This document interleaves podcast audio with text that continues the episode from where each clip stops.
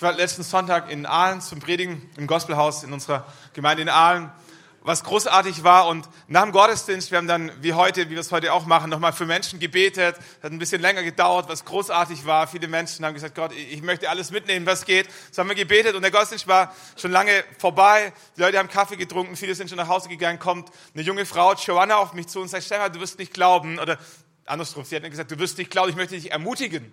Ich möchte dich ermutigen mit dem, was ich erlebt habe. Das heißt, ich habe heute für drei Menschen gebetet, die alle ein zu kurzes Bein hatten. Und für alle drei, wo ich gebetet habe, ist das Bein nachgewachsen und beide Beine sind gleich lang geworden.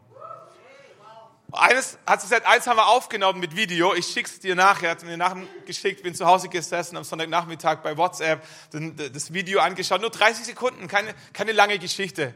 Keine OP mit Narkose und, und wie wilde Geschichten. Einfach nur ein Gebet. Einfach nur ein Gebet. Ähm, sie sitzt da, die andere Person, äh, eine Mutter von einem unserer jungen äh, Erwachsenen, saß gegenüber. Sie konnte an dem Samstag nicht da sein, wo wir für viele andere gebetet haben bei der One-Konferenz. Ähm, sie hat die Beine in die Hand, sagt, im Namen Jesu soll das zu kurze Bein rauswachsen und göttliche Ordnung da reingesprochen in diese beiden Beine. Und du siehst auf dem Video, wie, wie das Bein in Zeitlupe rauswächst nachwächst, bis sie gleich lang sind. Und so, sie steht auf, sie hatte vorher Knieschmerzen oder Knieprobleme, Hüftprobleme, was halt alles so mit sich bringt, wenn die Beine nicht gleich lang sind. Und Gott hat ein Wunder getan. Und sie war so begeistert von dem, was Gott getan hat durch sie, dass sie, dass sie es jedem und überall erzählen wollte, dass sie ein Video aufgenommen hat, weil sie voller Glauben war. Verstehst du, wenn du zweimal das erlebt hast, dann glaubst du beim dritten Mal, das wird wieder passieren. Und so haben sie, bevor sie gebetet haben, das Handy angemacht, alles aufgenommen, haben das Video äh, weitergeschickt. Was super war, was mich total ermutigt hat. Das Schöne an der Geschichte war, dass der Glaube in ihrem Herzen gewachsen ist, weil sie am Tag davor dasselbe bei sich erlebt hat. Sie war auf der One-Konferenz, Pastor Andreas Herrmann war da zum Predigen. Wir haben gesprochen über, was passiert oder was passieren kann, wenn Gott kommt mit seiner Gegenwart. Jetzt wissen wir alle, Gott ist immer da und Gott ist überall. So, aber wenn Gott so, soll man sagen, spürbar, signifikant wirkt, wirkungsvoll in dein Leben reinkommt, egal wie du es dann nennst, ob du Salbung, Gegenwart Gottes oder Präsenz oder jeder so ein bisschen sein, sein eigenes Wort oder die Bibel verwendet verschiedene Begriffe dafür. Was kann passieren, wenn Gott kommt? Und er kündigt in, in der ersten Session am Vormittag an, dass wir am Nachmittag eine Übung machen werden, wo wir füreinander beten. Und sagt, wir fangen mit den Pastoren an. Und ich saß da in der ersten Reihe als einer der Pastoren und dachte mir, hatten wir nicht dich eingeladen, dass du das für uns tust? Wieso müssen jetzt die, die Pastoren auf einmal ran? Ich dachte, ich komme hier und ich sitze hier und du machst alles und wir bezahlen dich. Und so, und, kennt ihr das? So, wenn wir über Glaube sprechen, ist das eine, aber wenn wir Glaube praktizieren sollen, ist eine andere Geschichte. Es ist das eine, was über Heilung zu hören und dass Gott Wunder tut, und dann ist was anderes, für jemanden zu beten, der krank ist, äh, und zu glauben, dass Gott ein Wunder tut. Und so saß ich da so ein bisschen angespannt und aufgeregt und wusste, der Moment kommt, wo wir Pastoren ran dürfen, um für Menschen zu beten und zu glauben, dass Gott ein Wunder tut. Und im Nachmittagssession hat er uns ein Video gezeigt, unglaublich. Ähm, Wer es nicht gesehen hätte, würde ich es fast nicht glauben, obwohl ich wirklich an Wunder glaube. So, er hat Videos gezeigt von, von Beinen, die zu kurz waren, für die sie gebetet haben, die, die gewachsen sind, äh, weil Gott ein Wunder getan hat. Weil ganz normale Menschen im Glauben ausgesprochen haben, dass das Bein wachsen soll. Ist tatsächlich gewachsen, ist unglaublich. Und er hat gesagt, jetzt, jetzt, jetzt machen wir das hier. Wir, wir glauben, dass Gott Wunder tun kann und wir beten für diejenigen, die ein zu kurzes Bein haben, äh, dass Gott ein Wunder tut. Und wir haben so geschaut halt, wer, wer hat denn überhaupt ein zu kurzes Bein? Das waren mehr, wie ich gedacht hatte. Und so einige, die ein zu kurzes Bein hatten. Und wir haben Stühle aufgestellt auf der Bühne. Wir Pastoren saßen da, immer einen Stuhl gegenüber, dass man das Bein so hochnehmen kann, äh, um auch zu sehen, äh, ob es denn wirklich nicht gleich lang ist und was denn da passiert. Und ich saß da auf meinem Stuhl und wusste, jetzt jetzt geht's los, jetzt kommt's, jetzt muss, und Gott muss jetzt ein Wunder tun, sonst wird's peinlich. Kennt ihr das? So, ähm, mir ging es wie, wie diesem Vater, der mit seinem Sohn zu Jesus kam und, und Jesus schaut ihn an und sagt, glaubst du, glaubst du, dass ich ein Wunder tun kann? Und der Vater schaut ihn an und sagt, ja, ich glaube, hilf meinem Unglauben. Kennt ihr das so, diese Spannung, dass du sagst, ja, ich glaube und ich will glauben und ich lese es in der Bibel und ich habe es auch schon gehört und gesehen und in der Vergangenheit erlebt und trotzdem, Herr, hilf meinem Unglauben. Da gibt es so, so einen Unglaubensfaktor, so einen Zweifelfaktor in unserem Leben, der immer wieder gegen unseren Glauben kämpft. Egal wie viel wir gesehen haben, egal was wir gehört haben, egal wie live wir dabei waren, gibt es ganz oft diesen kleinen Faktor Zweifel, der da immer wieder sich reinmischt. Und ich saß da auf meinem Stuhl und dachte mir, Gott, ich glaube, hilf meinem Unglauben. Sie tut die Beine hoch und Andreas Hermann sagt dann, also übrigens, äh, die, die da sind, wenn ihr das sehen wollt, dürft ihr gerne auf die Bühne kommen. Und die kamen alle. Und ich dachte, jetzt, jetzt wird's konkret. Also entweder Gott tut wirklich ein Wunder oder alle sehen, dass Gott kein Wunder tun kann. Oder dass der Pastor nicht weiß, wie es geht oder keine Ahnung was so. Und wir sitzen da, die ganze Bühne voll mit Menschen und wir schauen auf diese zu kurzen Beine. Und ich denke mir, wie ging das nochmal? Wie, wie, wie hat er das in dem Video gemacht? Kennt ihr das so typisch deutsch? So drei Schritte, how to do it. Wir denken, da gibt es irgendwie eine Gebrauchsanleitung, nach der, nach der Gott Wunder tut. Aber wenn ich in die Bibel reinschaue, dann gibt es keine Gebrauchsanleitung aller 1, 2, 3, 4. So die einzige Zutat, die Gott braucht für ein Wunder, ist Glaube. Glaube. Manchmal glaubt der Kranke, manchmal glaubt der, der betet, manchmal glaubt Jesus für dich, so keine Ahnung. Aber Glaube scheint eines der zentralen Zutaten zu sein, die es für ein Wunder braucht. So, und, und ich versuche mich dran zu erinnern, wie das nochmal ging und dachte, so typisch deutsch, wenn ich schon richtig mache, habe ich wenigstens eine Ausrede, wenn es nicht funktioniert, dann bin es nicht, ich gewesen. Ne? So. Und ich mache so nach Gebrauchsanleitung und sage, Gott, wir sprechen Ordnung in diese, in diese Beine hinein, deine göttliche Ordnung. Und wir sagen dem rechten Bein, dass es wachsen soll. Und ich schaue auf das Bein und, wie soll ich sagen, das war wie wenn es rausgesprungen wäre. Von jetzt auf gleich. Ich, ich, ich konnte es fast nicht glauben. Und, und, und ich schaue sie an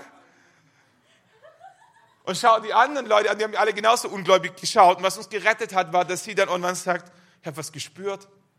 Irgendwas in meinem Knie ist passiert. irgendwie, irgendwie ist es warm, irgendwas ist passiert. Und die anderen sagen, wir, wir, wir wissen, dass was passiert ist. Wir wussten nur nicht was, aber so, wenn du was gespürt hast, wir haben was gesehen. Vorher war es so kurz, jetzt war es gleich lang. Wahrscheinlich hat Gott tatsächlich ein Wunder getan. Kennt ihr das? Wenn Gott ein Wunder tut wir können es kaum glauben. So bei all dem Glauben, den wir dann mitbringen. Und, und, und das war ein großartiger Tag, der, der in ihrem Herzen so viel Glauben freigesetzt hat, was sie selber erlebt hat, dass sie am nächsten Sonntag, ohne dass sie jemand gebeten hat, also so, die hat das einfach gemacht. Die Mama sagt, die ist heute Morgen aus dem Zimmer geschwebt. Die war so voller Freude und voller Glaube über das Wunder, das Gott getan hat an ihr, dass sie im Gottesdienst unterwegs war und auf einmal Menschen getroffen hat, die auch ein zu kurzes Bein haben, ihre Story erzählt hat, angefangen hat zu glauben und für die Kranken gebetet hat und das Bein ist rausgewachsen. Was ich sagen will ist, Gott tut heute noch Wunder. So, die, eine der Herausforderungen von Christen ist, dass wir, dass wir, wir glauben schon, dass Gott übernatürlich ist. Und wir glauben das für die Vergangenheit und wir glauben das für die Zukunft, nur ganz oft zweifeln wir an der Gegenwart. So den wenigsten Christen fällt es schwer zu glauben, dass Gott übernatürlich ist. Dass Jesus übernatürlich ist, dass die Jungfrauengeburt übernatürlich war, dass die Schöpfung übernatürlich war, dass Jesus gestorben ist und übernatürlich von den Toten auferstanden ist. Alles können wir glauben. Wir glauben sogar, dass das Meer geteilt wurde, weil Mose mit dem Stab da drauf schlug. Wir glauben, dass Daniel in der Löwengrube von Löwen bewahrt wurde, weil Gott es so wollte. Wir glauben so vieles, was Gott übernatürlich in der Vergangenheit getan hat. Und wir glauben sogar, dass Gott übernatürlich Dinge tun wird in der Zukunft. Wir glauben, dass Jesus wiederkommen wird. Ob du es glaubst oder nicht. Wir sind nicht verrückt, wir sind normale Menschen. Aber als Christen glauben wir, dass Jesus wiederkommen wird. Wir glauben, dass Jesus diejenigen zu sich holen wird, die an ihn glauben. Wir glauben, dass deine Wohnung im Himmel für uns vorbereitet ist egal wie die aussehen, aber wir glauben, so im Bild gesprochen, dass Gott eine Wohnung für uns vorbereitet, dass wenn wir eines Tages sterben, wir direkt zu Gott gehen werden und dass unsere ganzen, wie soll man sagen, Gliedmaßen, alles Kranke erneuert werden wird. Also an irgendwas werden wir sterben, wir wissen nicht genau was, aber wir glauben, dass wir, wenn wir im Himmel ankommen, wir wieder komplett gesund sind. Und wir glauben, dass wir die Ewigkeit mit Gott verbringen würden. Und es fällt uns leichter zu glauben, dass Gott übernatürlich war in der Vergangenheit und dass Gott übernatürlich sein wird in der Zukunft, als zu glauben, dass Gott hier und heute übernatürlich ist. Das ist die große Herausforderung am Christsein, zu glauben, dass Gott hier und heute übernatürlich ist. Und ganz viele, auch Christen, machen es sich oder versuchen es sich insofern leichter zu machen, ohne zu bemerken, wie viel Segen sie sich berauben, indem sie so tun, wie wenn das Übernatürliche in der Zukunft liegt und wir jetzt eben, so, jetzt kommt diese, diese natürliche Phase, Wir leben in dem, was wir kennen und dann switchen wir so irgendwann, switchen wir das Übernatürliche, dann ist es auf einmal da, wie wenn es vorher nicht existiert hätte. Und es fällt uns irgendwie leichter zu glauben, dass wir vom Natürlichen ins Übernatürliche switchen, wie dass wir im Natürlichen und Übernatürlichen gleichzeitig leben. Dass das Übernatürliche existiert, genauso wie das Natürliche und dass es Auswirkungen hat auf unser Leben hier und jetzt. Das ist eine, das ist eine Herausforderung für unseren Verstand. In der ganzen Schule bekommen wir gefühlt nur beigebracht, dass es nur das gibt, was wir sehen, was wir erklären können. Und der Punkt ist, wenn du mit dieser Annahme durchs Leben gehst, wird es natürlich dazu führen, dass du alles so erklären musst mit dem, was du kennst, mit dem, was du weißt, mit dem, was dein Verstand äh, ähm, er ergreifen kann. Und wenn das deine Grundannahme von Anfang an ist, wird du natürlich alles so erklären können, wie wenn es das Übernatürliche nicht gäbe. Wenn ein Wissenschaftler einen Versuch macht, trifft er immer bestimmte Vorannahmen. Und gewisse Sachen schließt er dadurch kategorisch aus weil es nicht in sein Weltbild reinpasst und folglich entdeckt es natürlich nie, weil es ja von vornherein ausgeschlossen hat. Und viele Menschen gehen durchs Leben und schließen das Übernatürliche von vornherein aus und wundern sich, warum sie es nie entdecken, weil du es von vornherein ausgeschlossen hast. Aber es gibt Menschen, und da spreche ich nicht nur von Christen, es gibt Menschen, die glauben, dass es das Übernatürliche gibt und rate mal was, überall an ganz vielen Stellen entdecken sie das Übernatürliche. Menschen gehen zum Wahrsager, öffnen sich für das Übernatürliche und entdecken, das funktioniert. Menschen gehen zur Kartenlegerin, öffnen sich für das Übernatürliche und rate mal was, entdecken, es funktioniert. Menschen in Afrika glauben, weil sie es erleben, an Okkultismus, an Voodoo, an was auch immer und rate mal was, sie entdecken, es funktioniert, es gibt es tatsächlich. Die Bibel spricht davon, dass es einen Dieb gibt, einen Teufel, der gekommen ist, um zu stehlen, zu schlachten und zu vernichten. Und rate mal, was ein Dieb am liebsten tut, unentdeckt bleiben. Wenn du ein Dieb bist und du irgendwo einsteigst und du irgendwas rauben möchtest, was ist dein erstes Ziel? Nicht entdeckt zu werden. Und der Teufel ist gekommen, um zu stehlen, um zu schlachten und zu vernichten. Und rate mal, was dein erstes Ziel ist in deinem Leben, nicht entdeckt zu werden. Irgendwie in deinem Leben gefühlt in der Ecke zu sitzen und permanent zu stehlen und zu rauben und zu schlachten und zu vernichten und dabei nicht entdeckt zu werden. Das ist das Paradies für einen Dieb. Einen Zugang zu einem Haus zu haben, einen Dietrich, einen Schlüssel, zu wissen, wie die Alarmanlage ausgeschalten wird, einen Zugang zu haben zu einem Haus, rein und rausgehen zu können und permanent unentdeckt zu bleiben. Das ist der Traum eines Diebes. Und wenn ein Dieb entdeckt wird, gibt es zwei Optionen. Entweder er fängt an zu kämpfen, er fängt an dir Angst zu machen, er fängt an dich zu vertreiben zu wollen oder er nimmt seine eigenen Beine in die Hände und flieht. Und der Teufel macht es genau gleich. In dem Moment, wo er entdeckt wird, hat er nur zwei Optionen. Entweder er kämpft mit dir und versucht dich glauben zu lassen, dass er stärker ist als du, beziehungsweise Jesus in dir, oder er kapiert, dass du stärker bist als er, weil Jesus in dir lebt und er flieht so schnell er nur kann. So, und das ist der Punkt, den wir verstehen müssen. Es gibt einen Dieb, es gibt einen Teufel, es gibt eine übernatürliche Dimension in deinem Leben, die rauben, stehlen und vernichten möchte, was immer sie kann. Und ihr oberstes Ziel ist, in deinem Leben unentdeckt zu bleiben.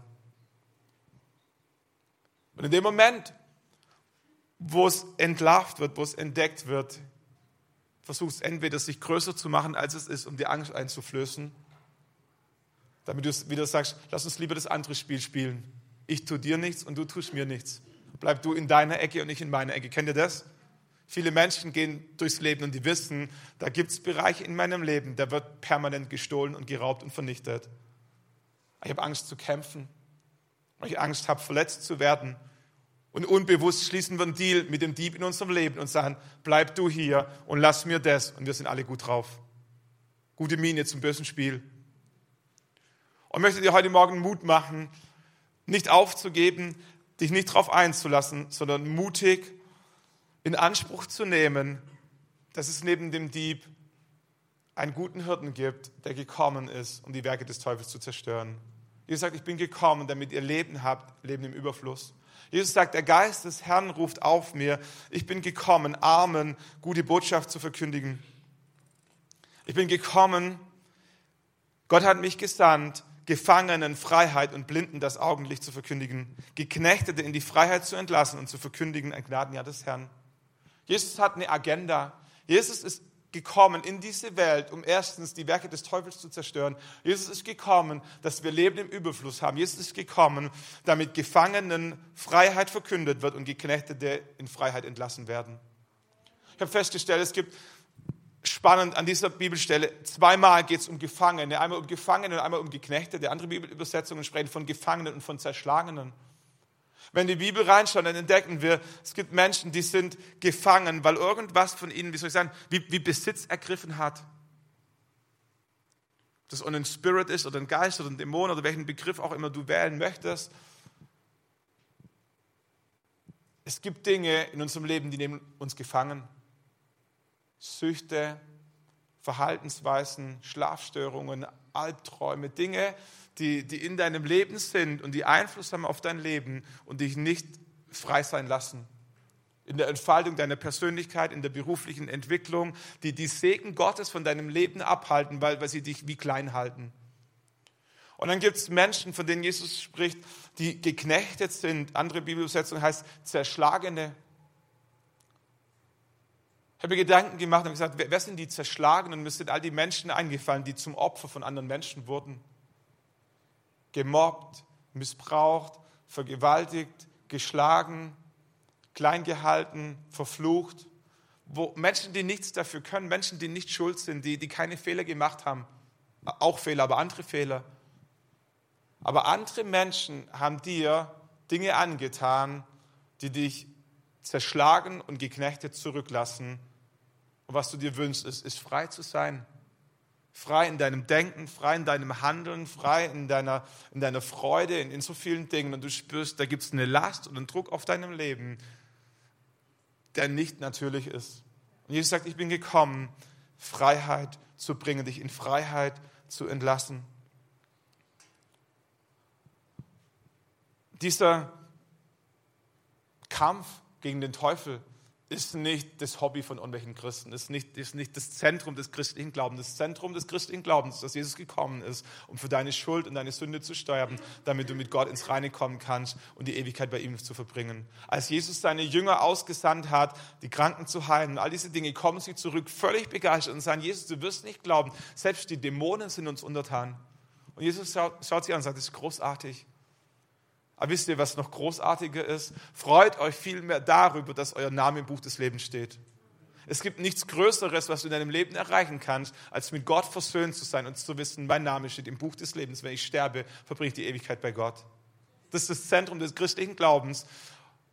Was aber nicht heißt, dass der Teufel nicht real ist und dass der Teufel nicht trotzdem versucht, dein Leben klein zu halten und dich zu berauben. Und deswegen ist wichtig, wichtig, so ein bisschen ein Gespür dafür zu haben, keine Angst, aber ein Gespür dafür zu haben, wie der Teufel uns des Segens Gottes berauben möchte. Kennt ihr das, wenn Kinder Verstecke spielen, ganz kleine Kinder, und sich einfach nur die Augen zuheben und so tun, wie wenn sie nicht da wären? Und sie glauben das wirklich? Ich glaube, manche Christen gehen durchs Leben und spielen mit dem Teufel Verstecke, indem sie so tun, wie wenn sie nicht da wären, beziehungsweise der Teufel nicht da wäre. Aber dass wir heute Morgen sagen, nur weil du nicht glaubst, dass der Teufel existiert, heißt nicht, dass er nicht existiert. Nur weil du es nicht glaubst, heißt es nicht, dass es ihn nicht gibt. So, worum es mir auch nicht geht, ist, dass wir hinter jedem Busch irgendwie einen Spirit und einen Dämon oder irgendwas suchen und alles erklären damit, dass der, dass der Teufel überhand nimmt und so. Kennt ihr das? Hast einen Fünfer in Mathe, weil du nicht gelernt hast und der Teufel ist schuld? So, du bist jetzt Sonic und wer ist schuld? Immer der, immer der andere. Kennt ihr das? So, das, auch, das kann auch ein Spiel sein, auch von Christen, dass immer der andere schuld ist. Und wenn der Pastor ein bisschen vollmächtiger wäre, dann wäre mein Leben besser. Das ist nicht die Botschaft von heute Morgen. So, aber, aber so ein bisschen sensi zu sensibilisieren, keine theologische Abhandlung, aber so ein bisschen Bewusstsein dafür schenken, dass es, dass es eine Realität gibt, die wir mit unserem Kopf, mit unserem Verstand nicht erklären können. Und Bewusstsein dafür zu schaffen, dass Jesus den Teufel schon lange besiegt hat. So ein bisschen wie, wie, wie wenn wir zum Arzt gehen. Wann gehen wir zum Arzt? Ab einem gewissen Alter sollte man das auch mal routinemäßig, prophylaktisch machen und sonst auch im Glauben gut, hin und wieder mal, mal ein Date mit Gott zu machen, sagen, Gott, können wir, uns, können wir mal durchchecken, können wir mal, können wir mal scannen, was da so alles unterwegs ist in meinem Leben. Aber ansonsten gehen normale Menschen eigentlich dann zum Arzt, wenn sie irgendwelche Symptome haben, die sie, die sie nicht erklären können, beziehungsweise die sie nicht behalten wollen. Und im Glauben ist genauso. Wir sollten uns dann ganz intensiv mit Gott uns erhalten, wenn wir Dinge in unserem Leben feststellen an Symptomen, die nicht normal sind, die in irgendeiner Form nicht natürlich sind. Und was macht der Arzt, wenn du kommst und dein Symptom beschreibt? Wenn es ein guter Arzt ist, gibt er dir nicht nur ein Pflaster und eine Schmerztablette gegen den Schmerz, sondern er versucht die Wurzel zu erkennen, versucht herauszufinden, wo kommt es denn her? Und, und im, in unserer Beziehung mit Gott und in unserem Umgang mit dem Teufel ist genauso, wenn wir Symptome in unserem Leben spüren, die, die nicht normal sind. Dann geht es darum, nicht nur das Symptom zu ignorieren, sondern zu fragen, was ist denn die Wurzel? Wo wird denn der Segen in meinem Leben geblockt? Wir möchten ein paar Dinge noch zusammen anschauen, wo der Teufel den Segen Gottes in unserem Leben blockt und wie er es denn macht. Im Alten Testament gibt es eine Geschichte, die so ein bisschen beispielhaft signifikant für ein Muster des Teufels steht. Und da heißt es, es gab eine Hungersnot in den Tagen von David. David war der König von Israel und es gab eine Hungersnot. Eine Hungersnot in Israel war nicht außergewöhnlich. Geografisch gesehen liegt Israel insofern ungünstig, dass es keine großen natürlichen Flüsse gibt. Der Nil in Ägypten, der versorgt das Land Ägypten, zumindest an den Rändern des Nils, permanent mit Wasser. Ob es regnet oder nicht, spielt keine Rolle. Der Nil fließt. So Israel von seiner Geografie ist komplett regenabhängig. Wenn es nicht regnet, gibt es relativ schnell eine Hungersnot, weil es keine großen äh, Flüsse und Bäche und Seen und diese ganzen Geschichten gibt. So eine Hungersnot war nichts Außergewöhnliches. Was an dieser Geschichte außergewöhnlich war, dass die Hungersnot drei Jahre lang ging.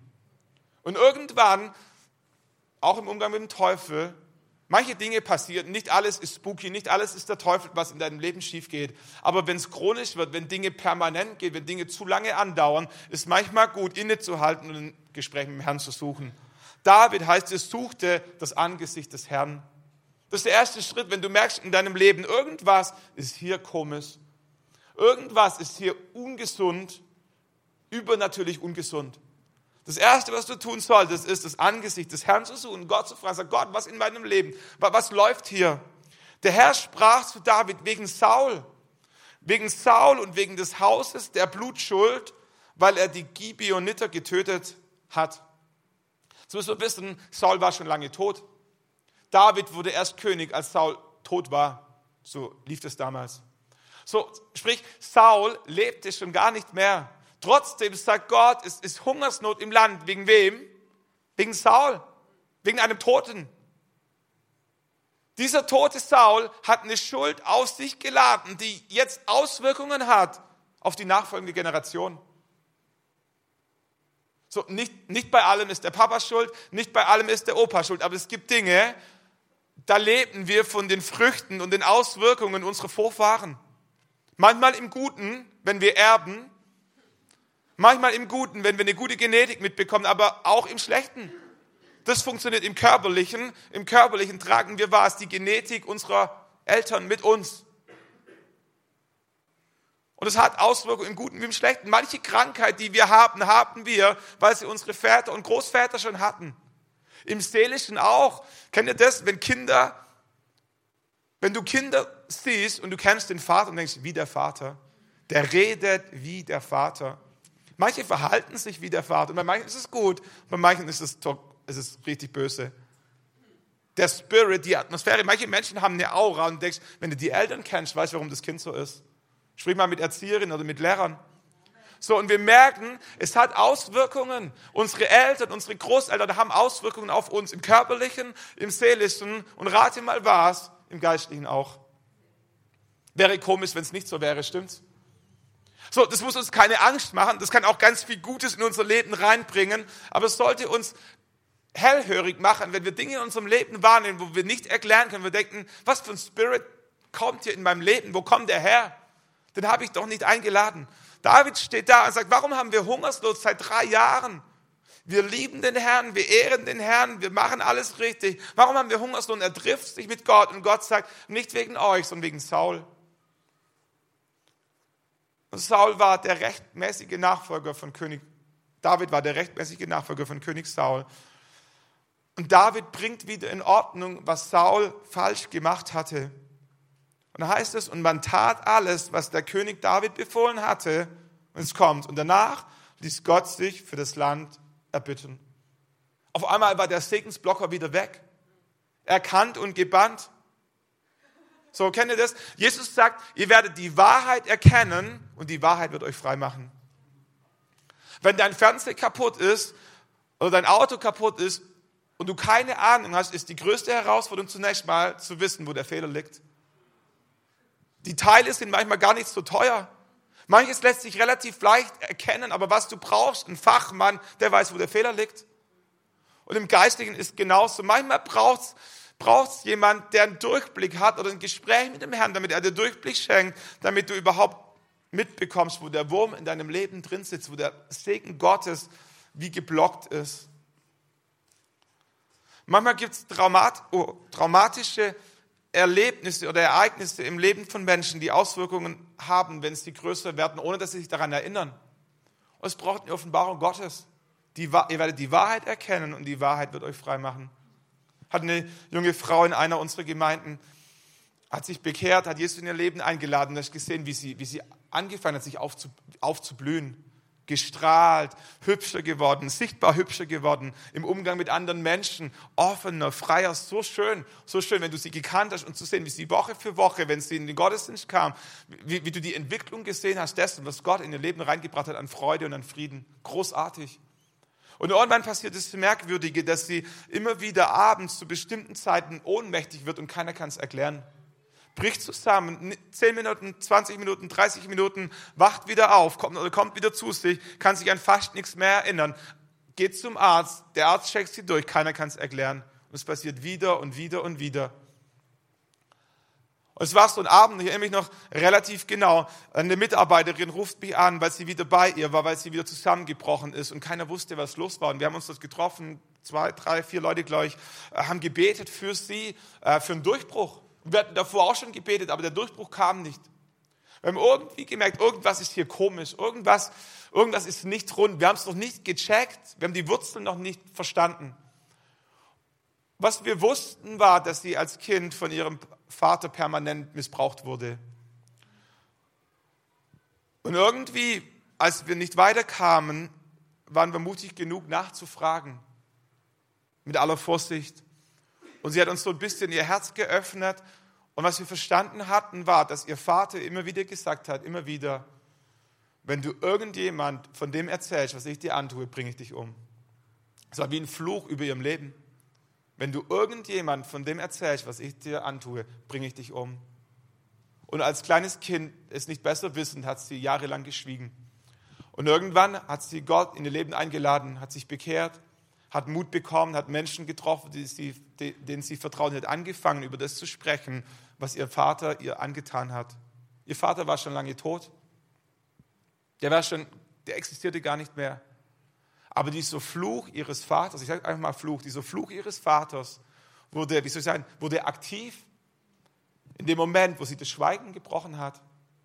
Und sie wurde ohnmächtig immer wieder in den Zeitfenstern, wo ihr Vater kam als sie kleines Kind war und sie missbrauchte. Oh, es war wie, wie eine Offenbarung zu verstehen. Da gibt es einen Zusammenhang. Warum die ohnmächtig wird, ist nicht medizinisch erklärbar. Es gibt einen geistlichen Zusammenhang zwischen dem, was sie traumatisch als Kind erleiden musste, was ihr Vater ausgesprochen hatte und was jetzt aktiviert wurde, dem Moment, wo sie das Schweigen gebrochen hatte.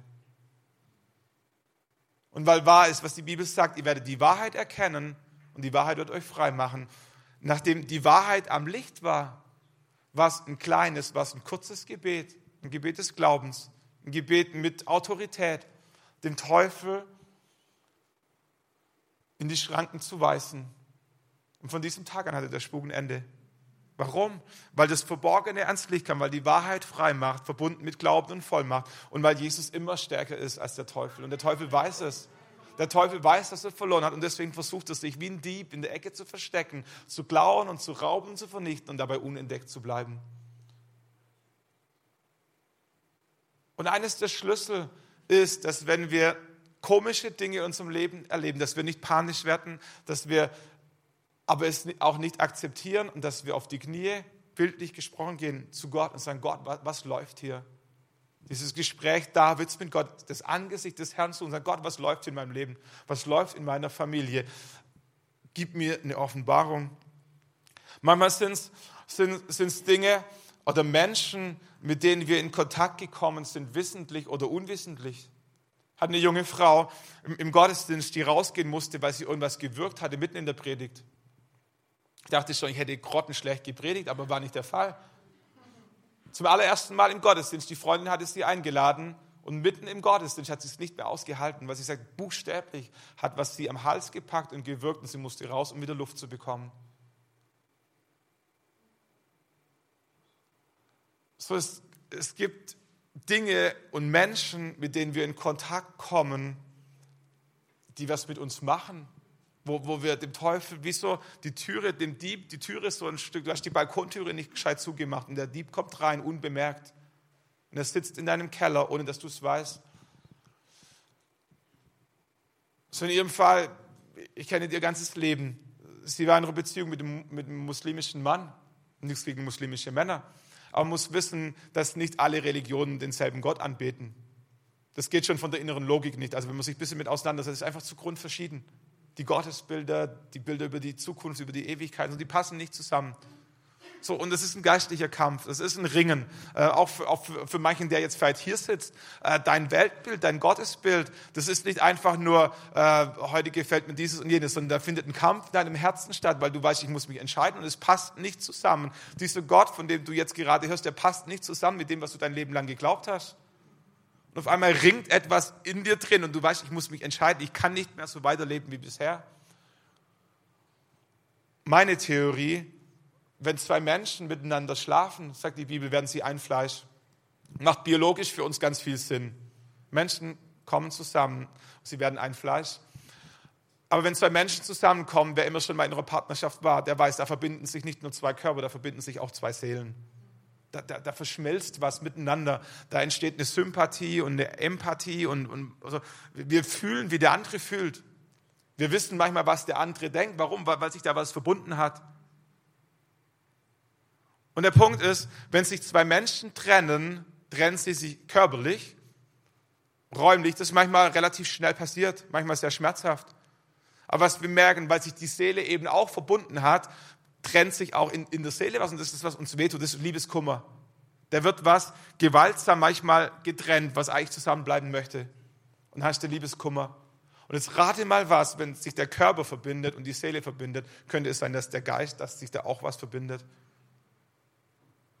Und manche Menschen hatten Beziehungen mit Menschen, die schon lange zurückliegen. Die sind körperlich getrennt, die sind seelisch inzwischen verarbeitet und getrennt. Da gibt es noch Erinnerungen, aber es, es, tut nicht mehr weh.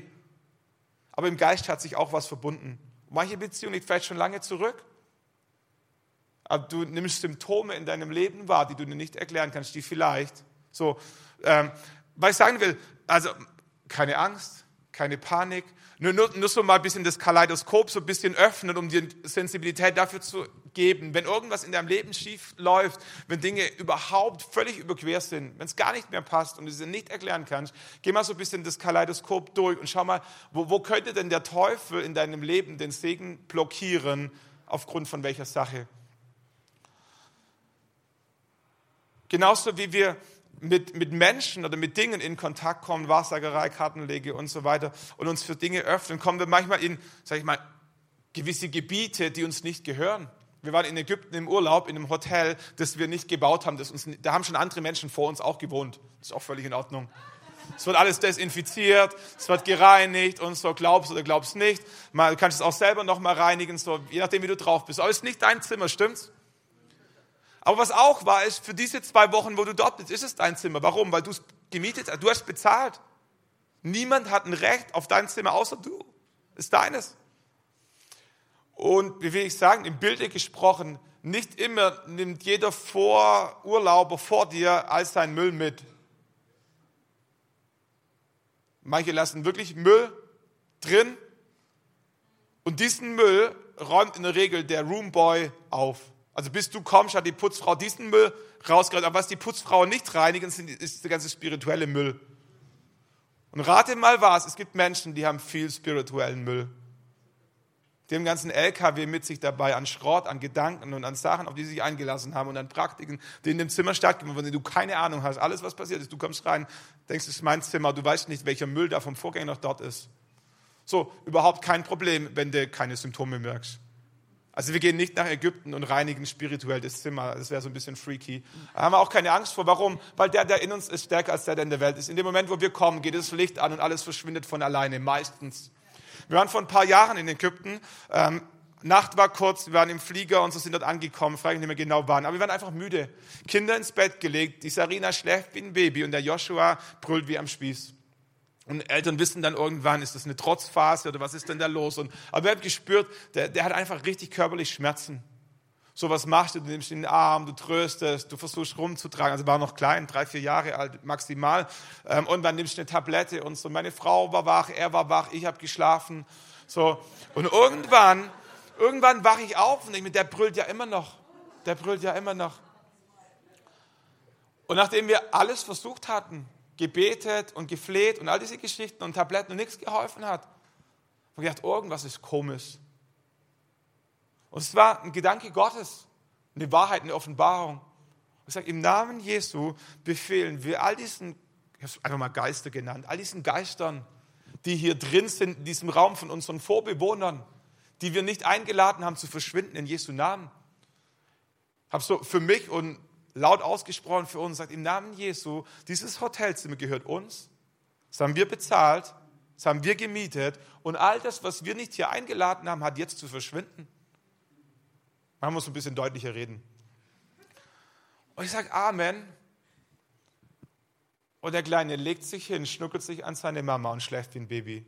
Die ganze Nacht, die zweite Nacht, die dritte Nacht, die 14 Tage, 14 Nächte. Warum? Weil auf einmal wieder Frieden war in den eigenen vier Wänden.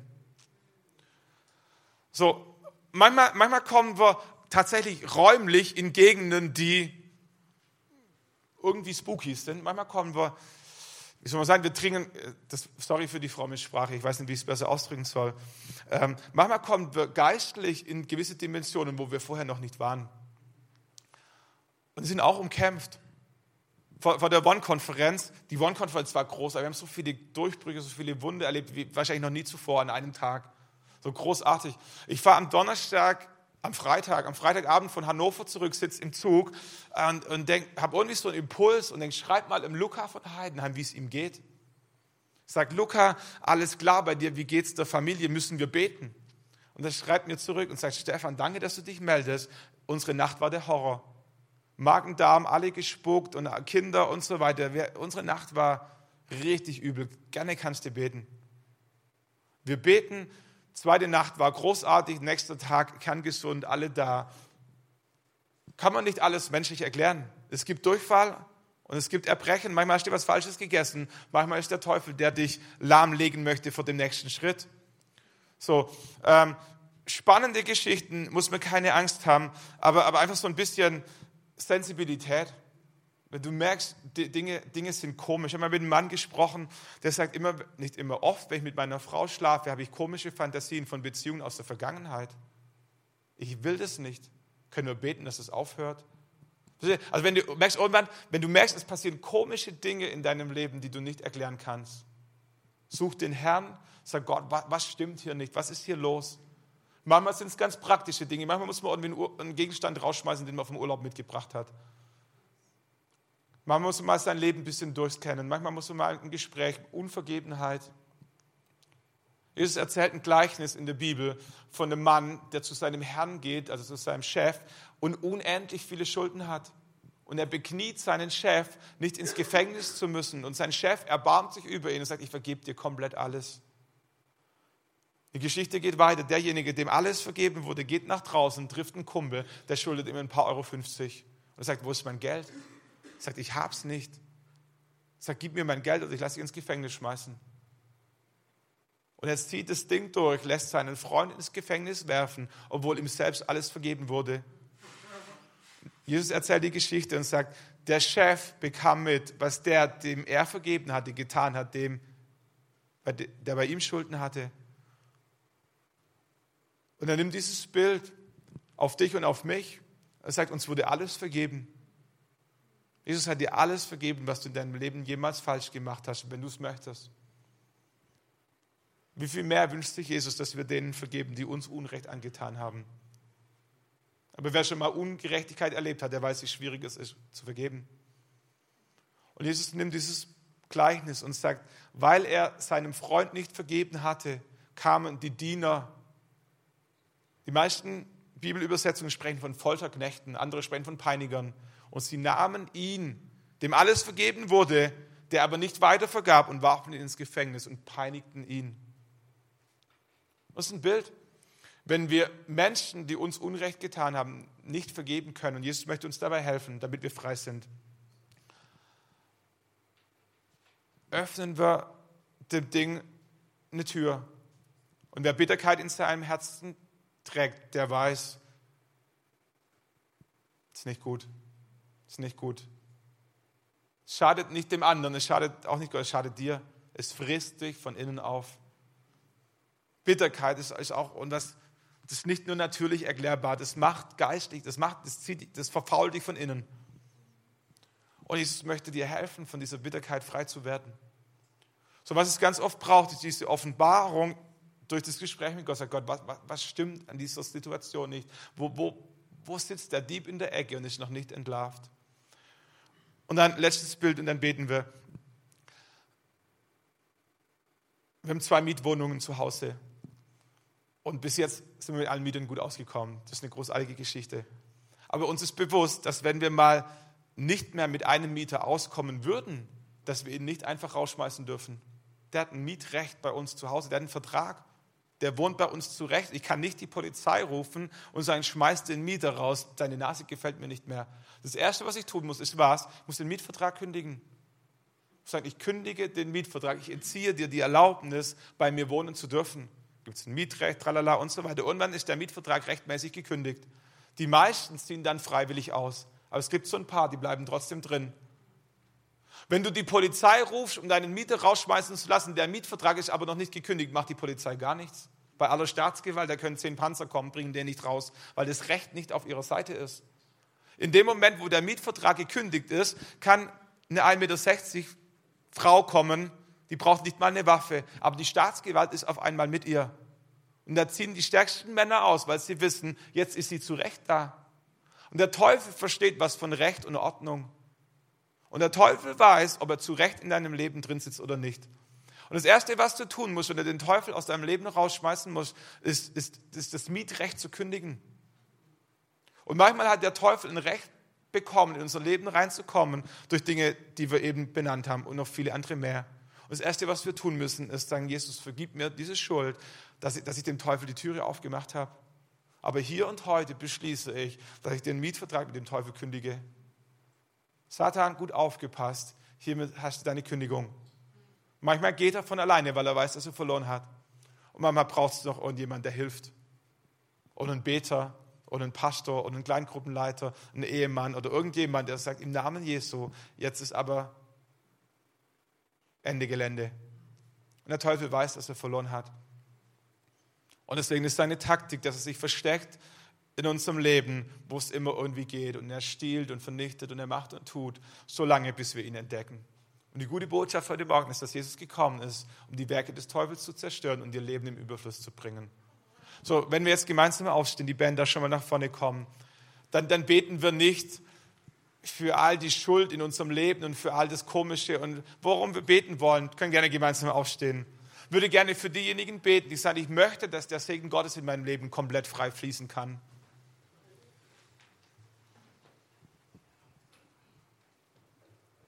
Wenn du sagst, das, das bin ich, so Gott, ich möchte, dass dein Segen, dein, dein Segen im Überfluss in meinem Leben fließen kann. Ich möchte, dass all das, was diesen Segen blockiert, in meinem Leben rauskommt. Dann bist du herzlich eingeladen, diese zwei Lieder, die wir jetzt noch singen, von ganzem Herzen mit zu sein. Mutig komme ich vor den Thron. Sag Jesus, komm mit deiner Fülle, mit deinem Segen, mit deiner Salbung, mit deiner whatever, mit deiner Gunst in mein Leben und, und tu mir Gutes. Und vielleicht macht dich Gott auf ein paar Dinge aufmerksam und sagt, an der Stelle müssen wir noch mal reden. Da braucht man nochmal noch mal einen Vertrag, den wir kündigen müssen. Da sollte man nochmal jemanden zu Rate ziehen. Wenn du sagst, ich wünsche mir, dass irgendjemand für mich betet, egal in welcher Sache, darfst du gerne nach vorne kommen, wir beten für dich. Ansonsten lass uns die Zeit nutzen und sagen, Gott, hier bin ich. Ich möchte, dass dein Segen in meinem Leben fließen kann, völlig frei und völlig ungehindert. Wissen wir danke, dass du da bist, dass du Augen öffnest, dass du Dinge offenbarst und danke, dass du eines im Sinn hast, dass wir Leben im Überfluss haben. In unseren Ehen, in unseren Finanzen, in unseren Arbeitsstellen, in Umgang mit unseren Kindern, dass wir Frieden im Herzen haben. Vater, und wo immer das gehindert ist, beten wir, dass du heute die Blockade freischwemmst.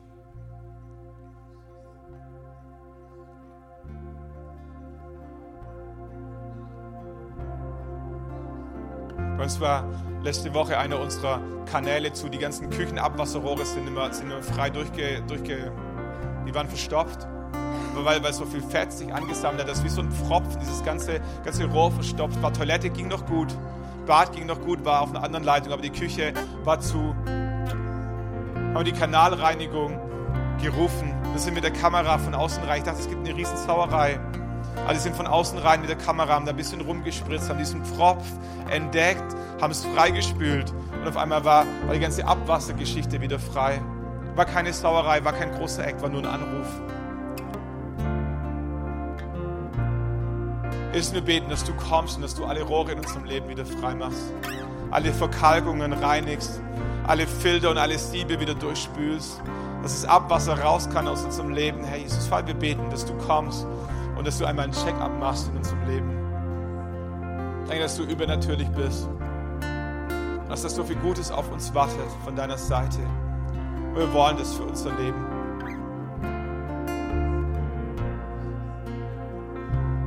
Wenn du möchtest, dass jemand für dich betet, komm nach vorne. Ansonsten nimm diese Zeit und sei mit Gott im Gespräch.